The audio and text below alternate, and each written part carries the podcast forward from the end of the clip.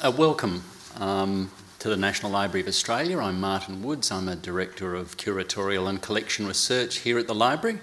Um, and I'd like to begin by acknowledging the uh, Australia's First Nations peoples as the traditional owners and custodians of the land that we're on, um, and to pay respect to the uh, elders past and present, and through them to all Australian Aboriginal and Torres Strait Islander people here. Um, thank you all for attending this afternoon's presentation by Dr. Andre Brett, one of our 2021 National Library of Australia Fellows. Andre's fellowship is one of three this year, um, which have been funded by the Stokes family, and we thank them for their generosity and ongoing support of the library's fellowships programs. Uh, Andre is an honorary fellow at the University of Wollongong, uh, where he held a postdoctoral fellowship from 2017 to last year. Uh, as you'll see, he is a versatile and accomplished uh, historian of British settler um, colonialism experience in Australasia, and his research profile integrates political, economic, environmental, transport history, adopting a comparative approach to understanding similarities, differences, and exchanges between these settler societies. Um, Andre is the author of three books, um, most recently, No End of a Lesson about the unification of Australia's system of higher education, uh, along with uh, Stuart Macintyre and um, Gwilym Croucher, um, published in 2017. Um, his fourth book, uh, Can't Get There From Here New Zealand's Shrinking Passenger Rail Network 1920 to 2020, uh, is to be published later this year um, by Otago uh, University Press. He's currently researching an enviro-economic history of railways in Australasia before World War I and a history of territorial separation movements in colonial Australia. Andre's fellowship project, entitled Scars in the Country Railways in Australian and New Zealand Environments 1850s to 1915 seeks to redefine our understanding of how railways interacted with Australasian landscapes, exposing the tensions between economic growth and environmental change and how these intersect in large nation building railway projects. Please join me in welcoming Dr. Andre Brett. Thank you.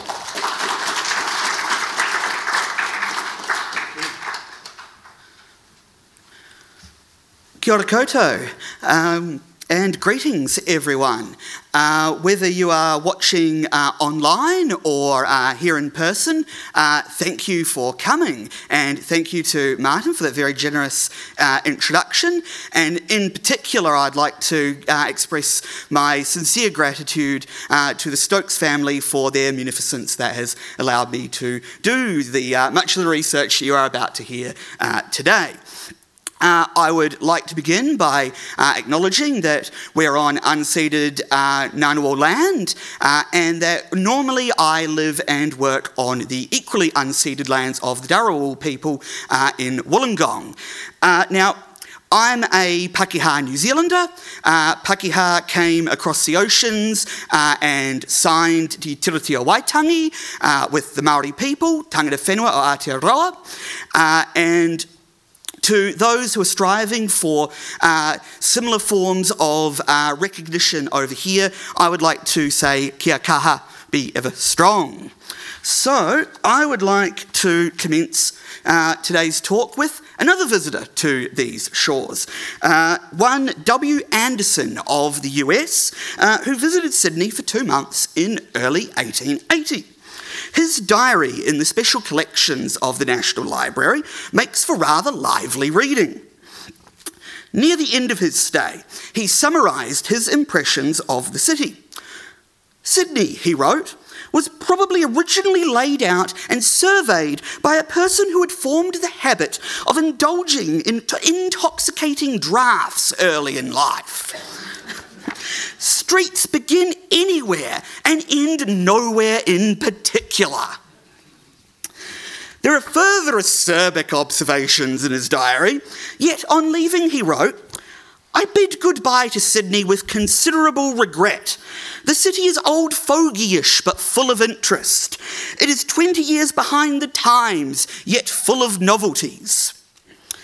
A highlight of Anderson's visit uh, one he described with unqualified enthusiasm, uh, was a journey by train. A railway trip, he wrote, was suggested to me by almost every acquaintance as being the ne plus ultra of excursions, both for views of sublime and picturesque scenery, as well as experiencing the triumph of engineering skill as exhibited in the ascent of the railway over the Blue Mountains. So, Anderson made a day trip to Lawson. After passing Emu Plains Station, he wrote that we are face to face with the Blue Mountains. Here our locomotive begins to puff and tug, and we commence the ascent of the Little Zigzag, going from side to side in short distances on the face of the mountain until we have risen 700 feet above the plain. At the top, Anderson looked back from the last carriage and marvelled at what he called the giant ladder, which had rendered our ascent comparatively easy. The little zigzag up Lapstone Hill is just one of the extraordinary interventions made by railways in the Australasian landscape. A zigzag is when a railway line surmounts a steep slope with switchbacks. A train travels forward along the first leg, reverses up the second, and then continues up as many more as necessary. Now, as the little zigzag's name might suggest to you, um, it was the lesser of two on the main Western line from Sydney to Bathurst and beyond. Here is Lithgow's uh, great zigzag. Uh, now, I should say I'm following what um, another NLA fellow, Alisa Bunbury, did last week. Uh, in all pictures that are from the National Library collections, I've put the captions in yellow to highlight them. Uh, so if you see yellow, it's from here. Um, and so this is Lithgow's great zigzag, um, and it was even more dramatic than the Lapstone one. Um, as you can see, it involves three, tu- uh, three viaducts uh, as well as a tunnel and survives as a heritage railway today, which is great.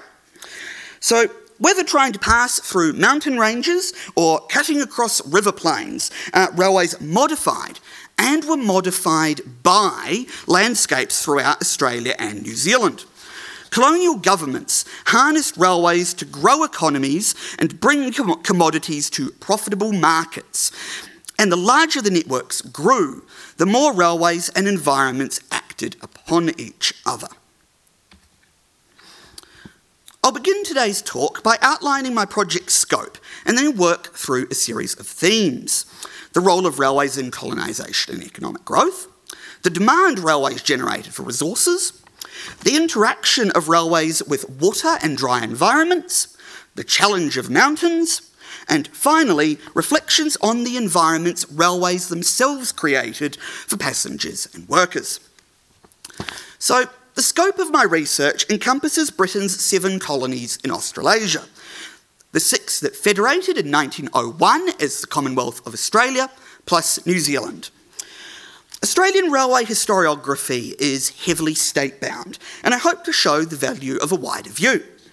People often ask why I include New Zealand, even fellow historians, which goes to show Tony Ballantyne was onto something uh, when he wrote about the anachronistic deployment of the nation state.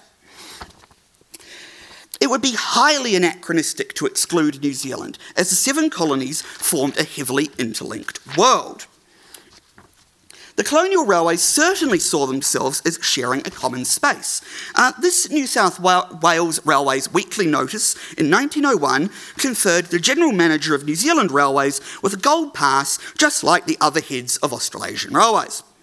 These men were part of one professional world, exemplified in semi regular intercolonial conferences. There is no reason to exclude New Zealand that would not also exclude Western Australia or, for that matter, Tasmania. Now, my research focuses on government railways, and that's for two practical reasons. First, although each colony had some private lines, in all instances, the government networks formed by far the largest networks. Second is simply to keep the project manageable. Uh, I've visited every state archive and library, plus all four offices of Archives New Zealand, and this fellowship has given me the valuable push to bring everything together in comparative context. Now, my time frame begins in the mid 1850s. That's when Victoria opened the first steam railway in Australasia in 1854, and most of the other colonies followed quickly. Networks expanded rapidly because railways were the quickest, most reliable mode of transport. I take my study through to the 1914 15 financial year, after which the hardships of World War I and the rise of motorised transport changed the course of railway history. Now, that said, I do make some forays beyond 1915 when it suits the narrative, especially for the Trans Australia Railway, which, as you can see here, is the uh, blue line across the Nullarbor um, on this map that was produced in 1921. The Transcontinental Line was one of the few major projects pushed on during World War I, opening in 1917. So, other than that one blue line, this map gives a pretty fair representation of the railway network in 1915. It is from a Royal Commission on a uniform track gauge, the distance between the rails. Now, that's not a subject of my research, but it's important to mention here, especially for those of you who are not railway enthusiasts.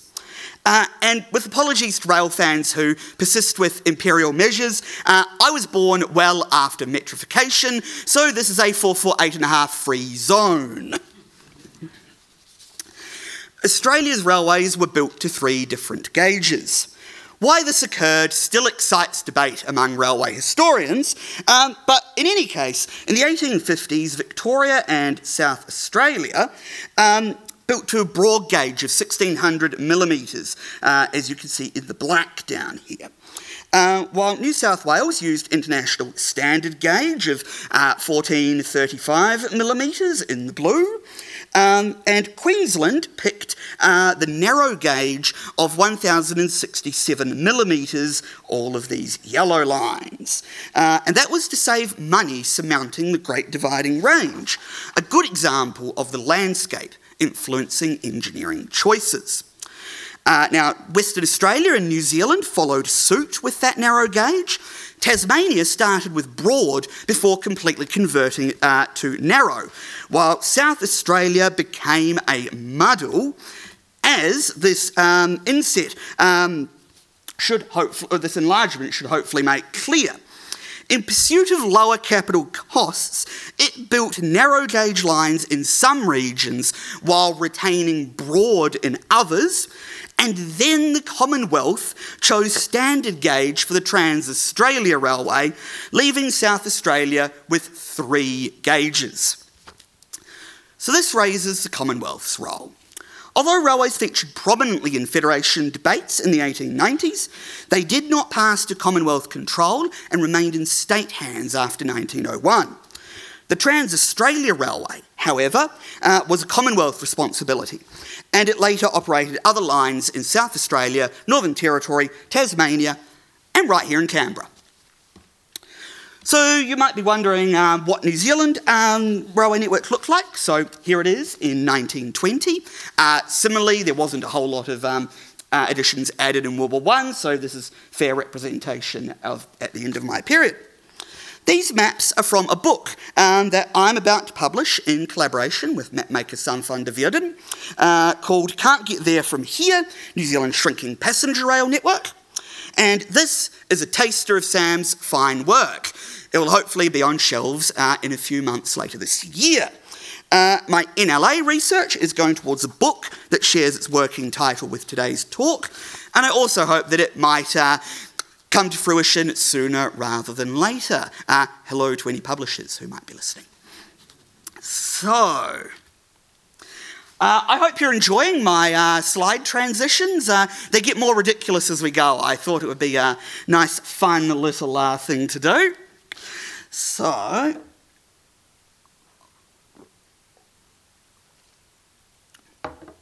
let's talk about the settler economy. While I've been here at the library, uh, I have spent much time on the microfilm machines, going through annual reports and weekly notices.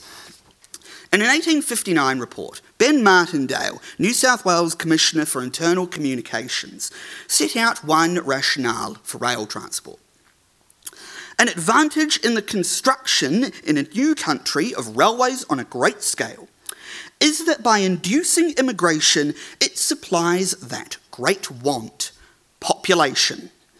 An apparently lavish outlay may result in the rapid increase of the real wealth of the country. Julius Vogel, uh, one of the most influential colonial politicians, uh, made a similar pronouncement in 1870 as Treasurer of New Zealand. He told Parliament that the time has arrived when we must set ourselves afresh to the task of actively promoting the settlement of the country.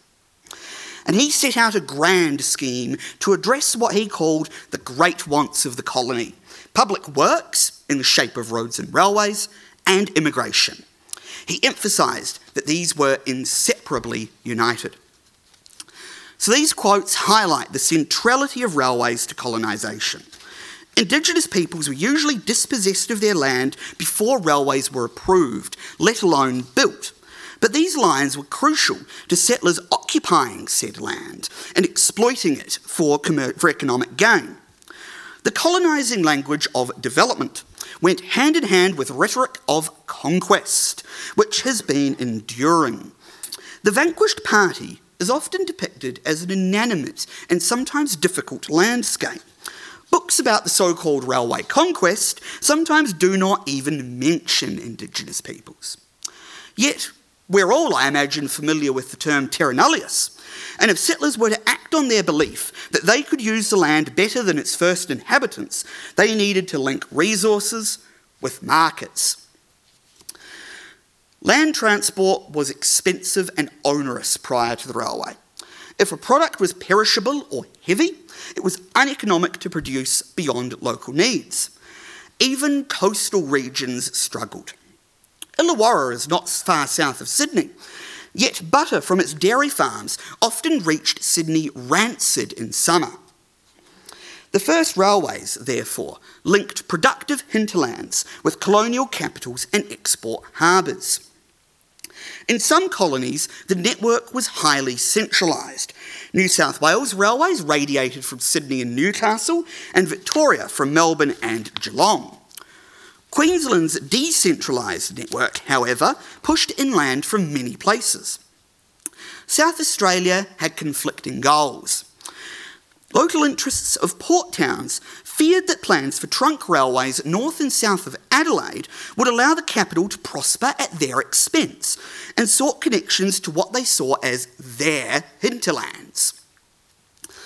Port Pirie became one locus, Lines also ran inland from Port Augusta, Port Lincoln, Kingston, and elsewhere. As a result, South Australia ended up with a circuitous, messy network. Now, railways between centres like Melbourne and Geelong could survive on commercial grounds, but those into lightly populated areas became known as developmental railways. In some colonies, a specific kind of cheaply built line was dubbed a pioneer railway. Now, this picture of the first train uh, to Winton in central western Queensland, uh, central west Queensland in 1899, is a good example of a basic line built deep inland to locations home to only a few tens or hundreds of people, in the expectation it would stimulate growth. Alan Pendleton, Commissioner of South Australian Railways, explained in 1904 his state's policy to, quote, build lines of communication in order to open up area hitherto more or less inaccessible. No businessman can contend that private capital would ever have been obtained for the construction of these railways. This developmental mindset contributed greatly to public acceptance of government ownership. Charles Goodchap articulated it in 1881 as Commissioner of Railways in New South Wales. Each extension, as it is opened for traffic, assists in developing the resources of the interior of the country and promotes its settlement. Fresh fields for the profitable employment of labour. So instead of accruing profit, if railway income exceeded working expenses, settlers expected this to be returned in the form of cheaper rates and fares. Colonial railways were common carriers, carriers that conveyed anything and everything. This train at Toowoomba Railway Station in about 1890 has wagons for diverse goods.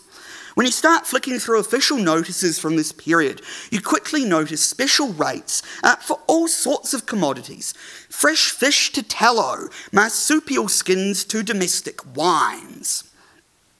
There are occasional passive aggressive instructions to crews to drive livestock trains more carefully because of complaints that cattle were injured in transit, or that drovers giving water to sheep on hot days were nearly left behind when trains began moving with little warning.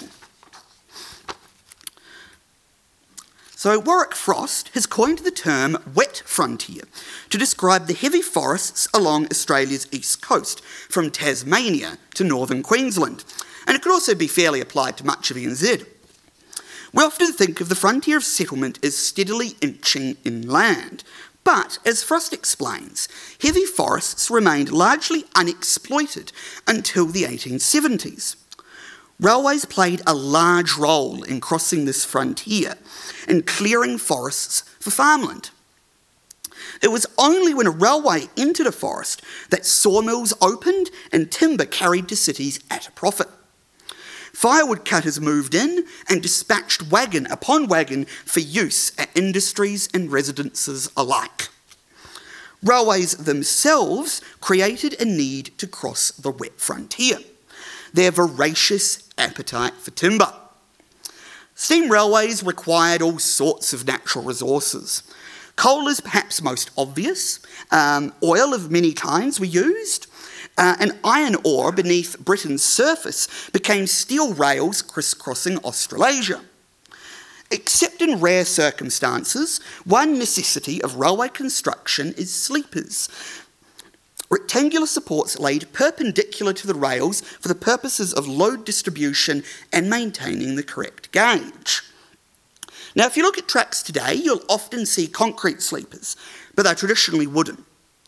I have calculated that in peak years, Victoria alone laid over half a million sleepers from the 1880s to the 1920s. Most other colonies would have recorded similar numbers. Sleeper hewing formed a major industry that provided crucial income to forest communities when sawmilling declined during economic downturns.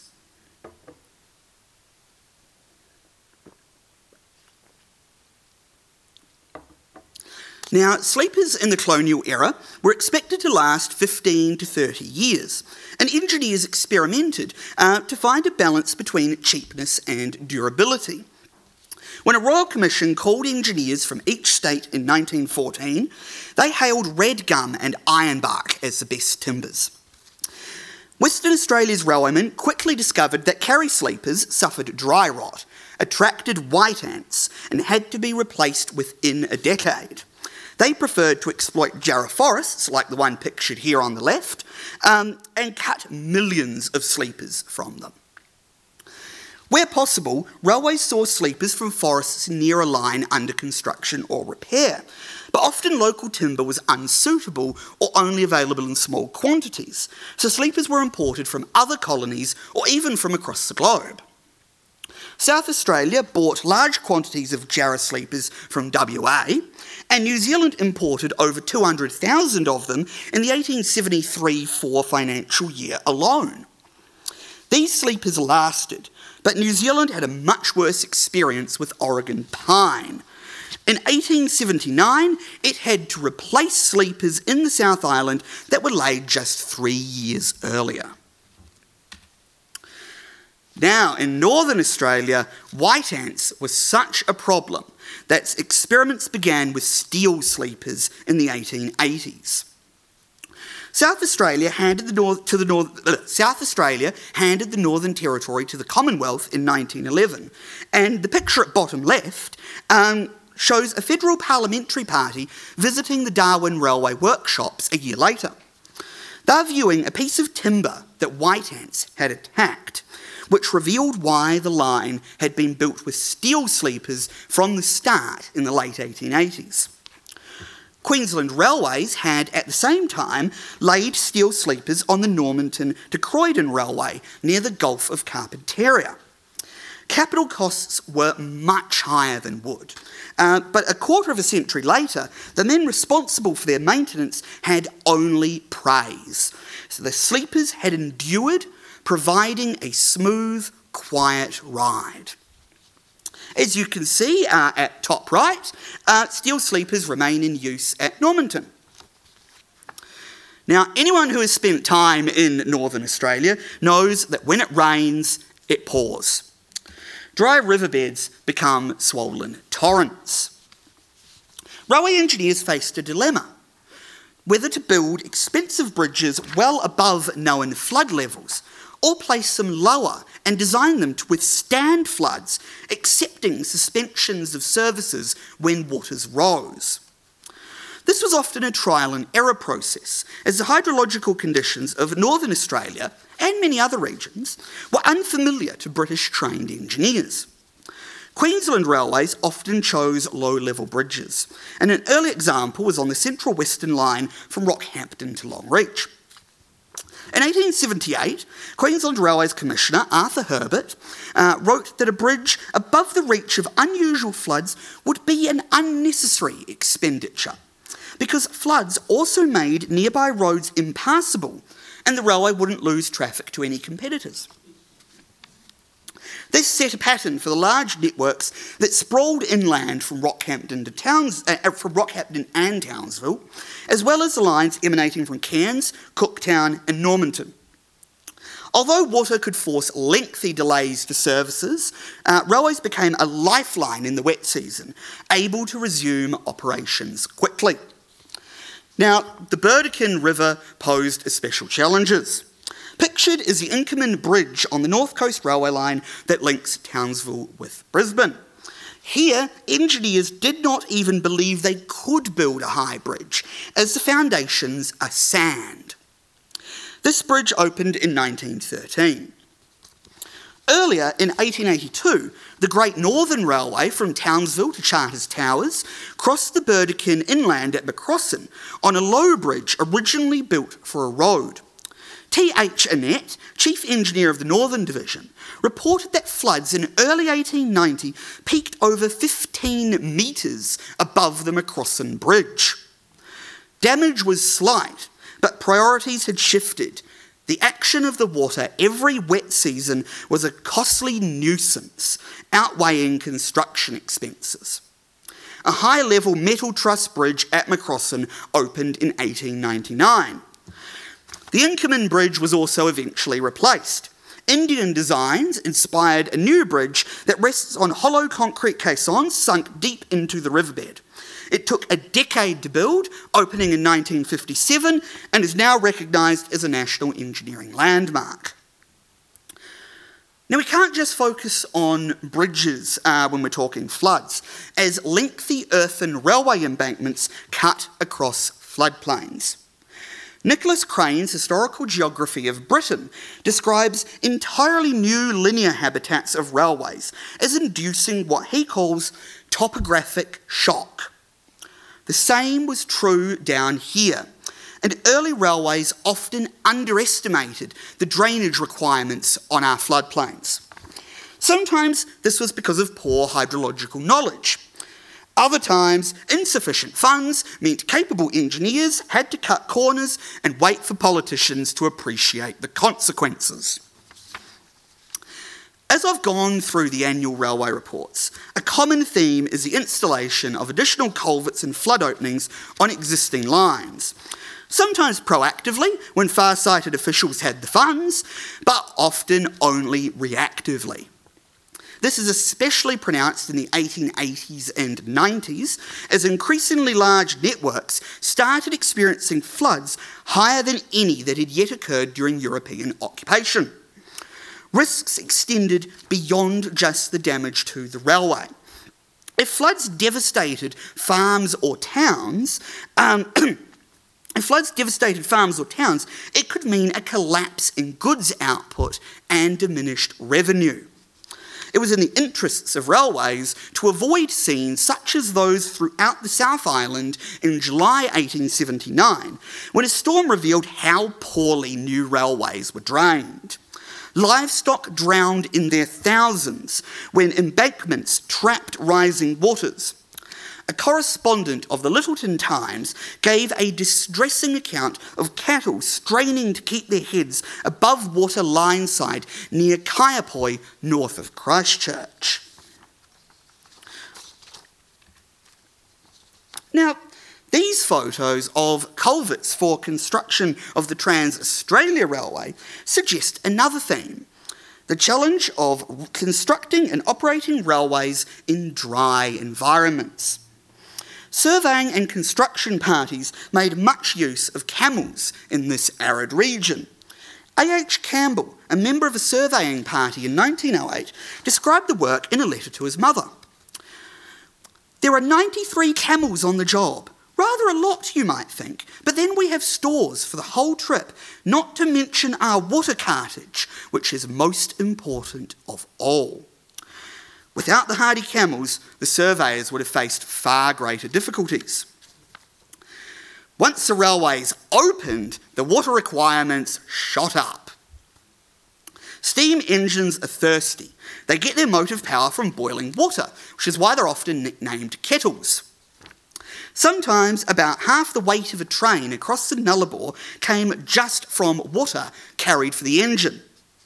Moreover, Steam engines are picky beasts. You can lead an iron horse to water and you can make it drink, but you might not like the consequences. Water corrodes locomotive boilers, and the physical properties of water affect the rate of corrosion. Industrial demands like this altered how water sources under, were understood.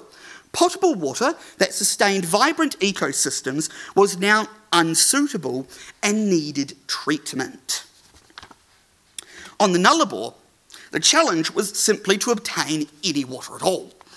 Some bores tapped salty water, which was bad news indeed.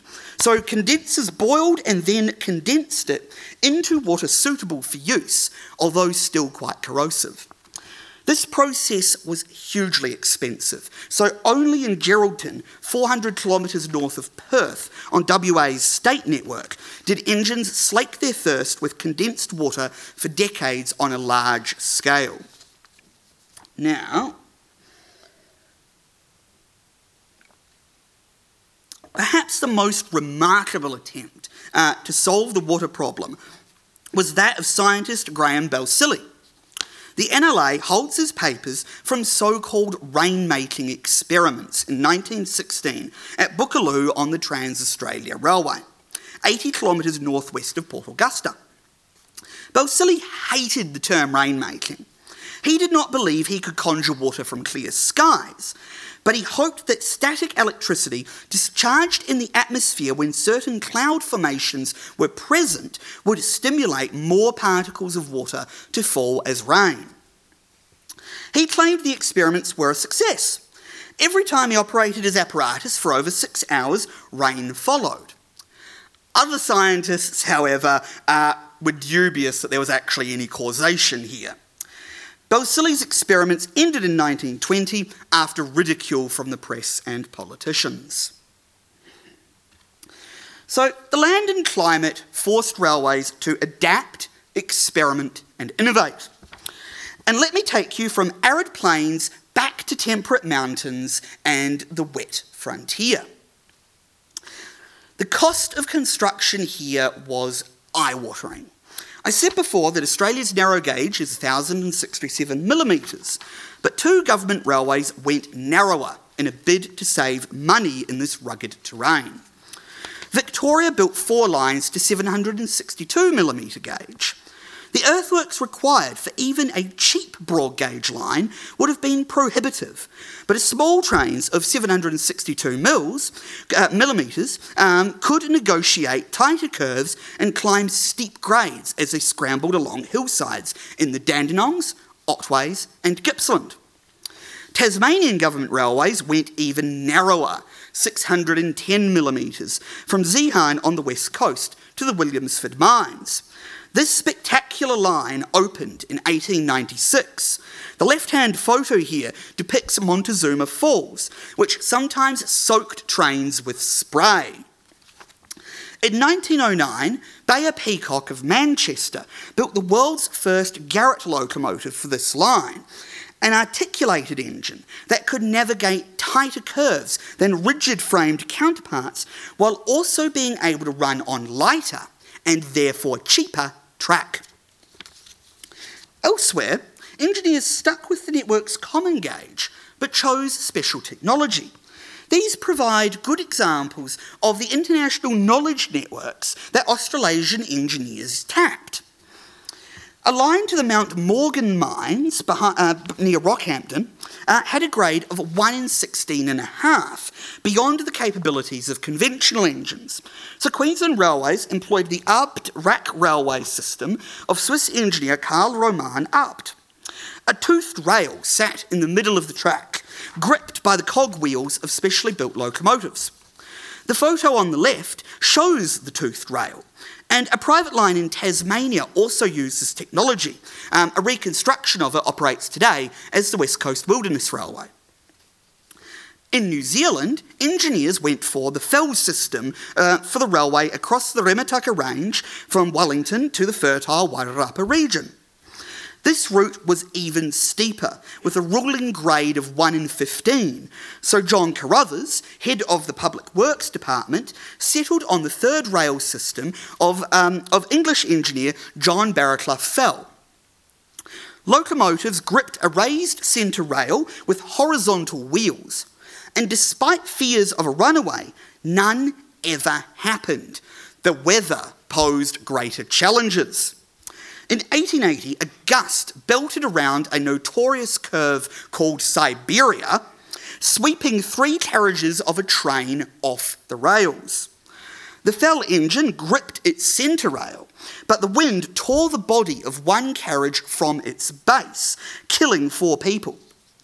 Such severe weather prompted New Zealand Railways to erect windbreaks at Siberia and other locations. This was the only fatal accident from this extraordinary line's opening in 1878 until a tunnel nearly nine kilometres long bypassed it in 1955. And New Zealand is home to some of the most remarkable railway tunnels in the world. In 1861, construction began to link Christchurch with its harbour, Lyttelton. Uh, now, as you can see from the uh, left hand picture, the Port Hills form a formidable barrier. Canterbury Province, uh, then home to only 16,000 people, boldly authorised the world's first tunnel through the side of an extinct volcano. Trains began running through this 2.6 kilometre hole in 1867. Now, if that wasn't enough, engineers then had to figure out uh, how to cross the Southern Alps to link the east and west coasts of the South Island. Work began on this enormous project in the mid 1880s, but boring a hole through the main range did not start until 1907. At over eight and a half kilometres long, the Otira Tunnel was the seventh longest in the world and the longest in the British Empire when it opened in 1923. It was also New Zealand's first electrified railway and the second in Australasia, after Victoria began sparking Melbourne's suburban network in 1919. Otira was electrified for a simple reason smoke pollution. Steam railways created their own environments, and tunnels were most notorious.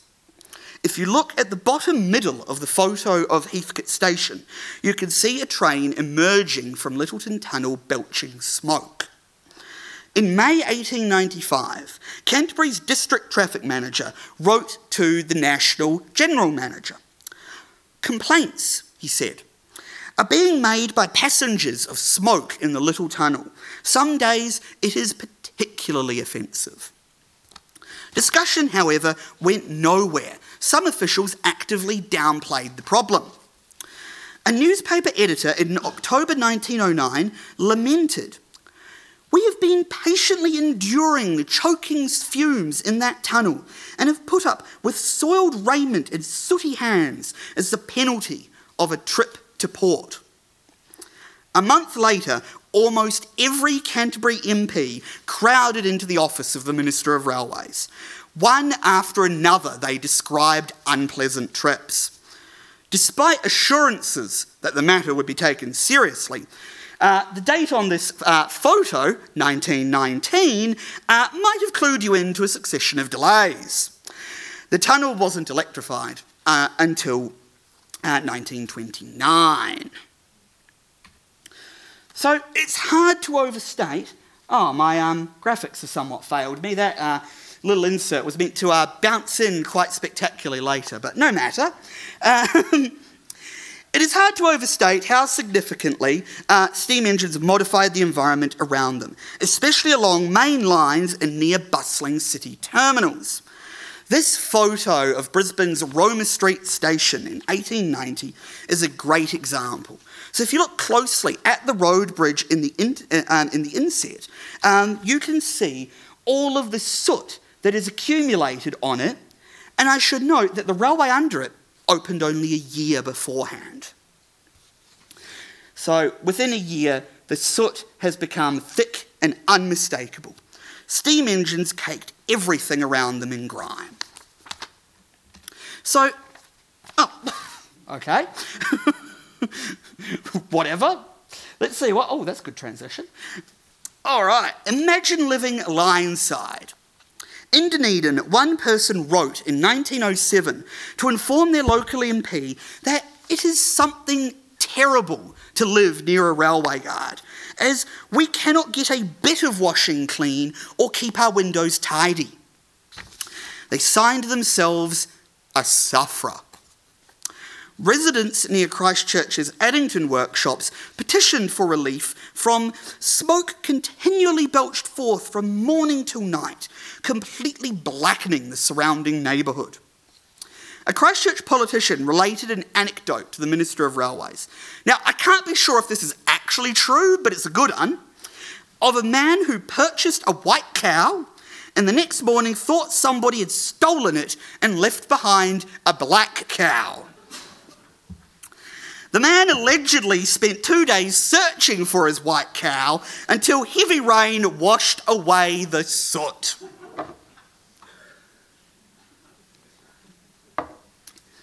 Now, the environment for workers was even more unpleasant. the NLA holds copies of the New South Wales Railway and Tramway Review, uh, a monthly union paper. A column in May 1889 lamented that Sydney's old boiler shop is unfit to work in there being four blacksmiths' fires which discharge all of their smoke into the shop, having no chimneys or other outlets. The anonymous scribe suggested that if hogs were kept in it, they would be thought too valuable to poison in such a manner. But of course, workmen are of no value. The staff at Petone workshops near Wellington must have felt similarly as they secured an MP's help to resolve their complaints in February 1906. He found the men in the woodworking department had severe nasal and throat problems from dust and believed this had caused a recent death. The men got a new ventilation system, but matters of health and safety resolved slowly. Deliberations on this matter took nine months. Queensland, meanwhile, upgraded its Ipswich workshops around 1903, but a new woodworking shop was built without its planned ventilation. This wasn't installed until December 1909. Now, that same month, an accident on the other side of the continent underscored that these working conditions were highly flammable. The paint shop at Midland Junction, east of Perth, caught fire while crowded with 25 carriages and wagons, all of them burning to the ground. Worse, The WA Government Railways had let its insurance policy lapse mere days beforehand as it had balked at a new higher premium. It couldn't even plead that this was unforeseen. Workshop fires weren't uncommon. Just six years earlier, the entire stock of paints and varnishes at Hobart fueled a fierce blaze. On that occasion, at least, the rolling stock was saved. So, the railway environment today is almost unrecognisable. Diesel and electric traction have transformed the line side experience. Railways are well adapted to a decarbonised future. No form of transport can exceed the energy efficiency of steel wheels on steel rails. Now, the sounds and smells of steam trains evoke nostalgia. The first locomotive to run into the ACT on revenue service, New South Wales Railways 1210, is a star attraction of the Canberra Railway Museum. Now, I haven't had a chance today to touch on other long gone aspects of the passenger environment, such as gloomy night trains lit with stinking oil lamps, or the major auditory changes. But if you want a, a sample of my work on railway soundscapes, um, please check out my article on um, Illawarra Railways that's coming out in the first issue of the Journal of Australian, Canadian, and Aotearoa New Zealand Studies next month. Best of all, it will be open access. So I hope, though, that nonetheless I've entertained you with transitions like that. And nonetheless, that today I've given you some glimpses of how economic imperatives interacted with the environment. Settler colonialism required railways to exploit resources and bring them to profitable markets. Yet, as railways stretched across the landscape, the landscape influenced them. Engineers and scientists innovated and adapted to floods, mountains, and seemingly waterless plains. And as coal trains rattled from mines and expresses rushed between cities, they created environments of their own. Even lines that are now closed have left reminders, from new habitats in overgrown cuttings to abandoned tunnels of glowworms and embankments that still influence local hydrology. The scars in the country are indelible. Thank you.